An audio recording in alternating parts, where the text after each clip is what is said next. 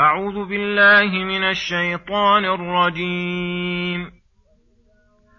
وإذا وقع القول عليهم أخرجنا لهم دابة من الأرض تكلمهم أن الناس كانوا بآياتنا لا يوقنون. ويوم نحشر من كل أمة فوجا ممن يكذب بآياتنا فهم يوزعون. حتى إذا جاءوا قال أكذبتم بآياتي ولم تحيطوا بها علما أم ماذا كنتم تعملون ووقع القول عليهم بما ظلموا فهم لا ينطقون ألم يروا أنا جعلنا الليل ليسكنوا فيه والنهار مبصرا إن في ذلك لآيات لقوم يؤمنون ويوم ينفخ في الصور ففزع من في السماوات ومن في الأرض إلا من شاء الله وكل أتوه داخرين وترى الجبال تحسبها جامدة وهي تمر مر السحاب. صنع الله الذي أتقن كل شيء. إنه خبير بما تفعلون. من جاء بالحسنة فله خير منها وهم من فزع يومئذ آمنون. ومن جاء بالسيئة فكبت وجوههم في النار هل تجزون إلا ما كنتم تعملون إنما أمرت أن أعبد رب هذه البلدة الذي حرمها وله كل شيء وأمرت أن أكون من المسلمين وأن أتلو القرآن فمن اهتدى فإنما يهتدي لنفسه ومن ضل فقل انما أنا من المنذرين وقل الحمد لله سيريكم اياته فتعرفونها وما ربك بغافل عما تعملون بسم الله الرحمن الرحيم السلام عليكم ورحمة الله وبركاته.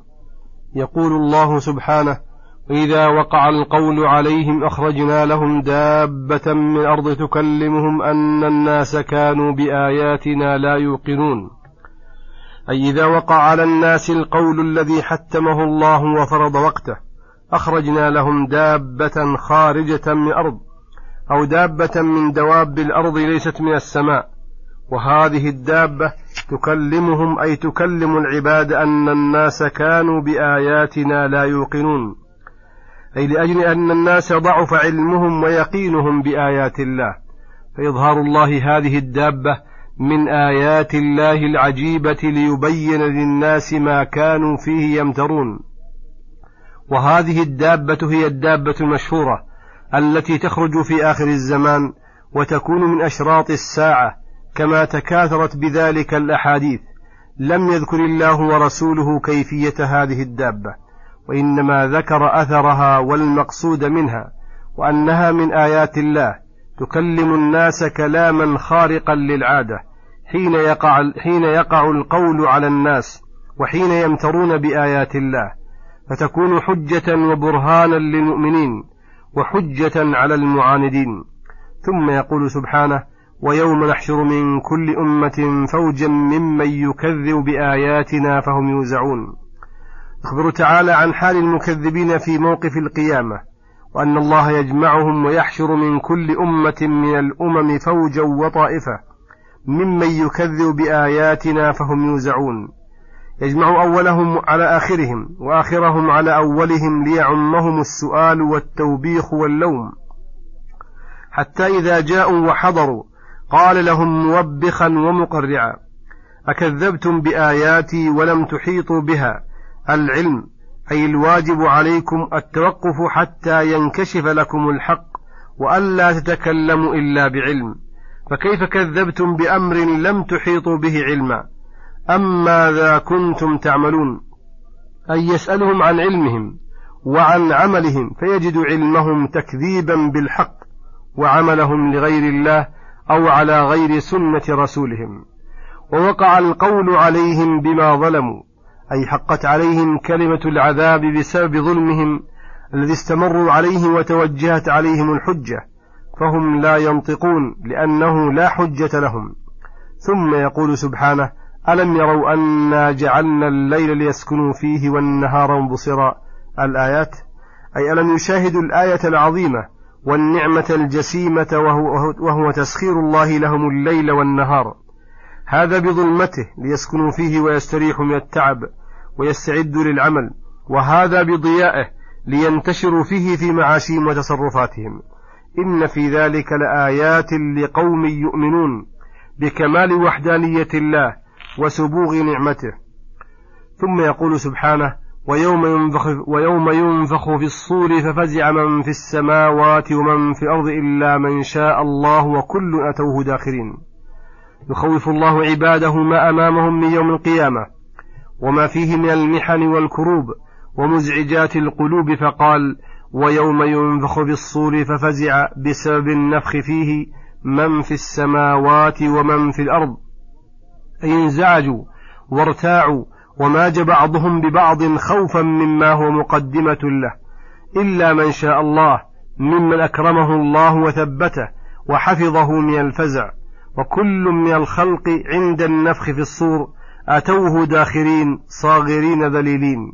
كما قال تعالى إن كل من في السماوات والأرض إلا آتي الرحمن عبدا.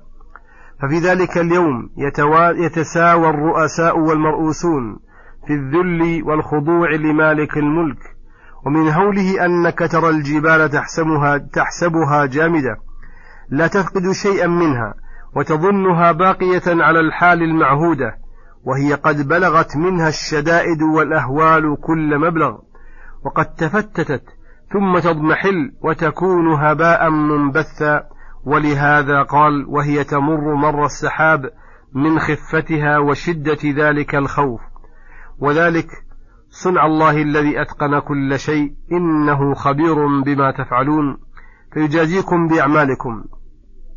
ثم بين تعالى كيفية جزائه فقال من جاء بالحسنة يعم جنس الحسنات قولية أو فعلية أو قلبية فله خير منها هذا أقل التفضيل.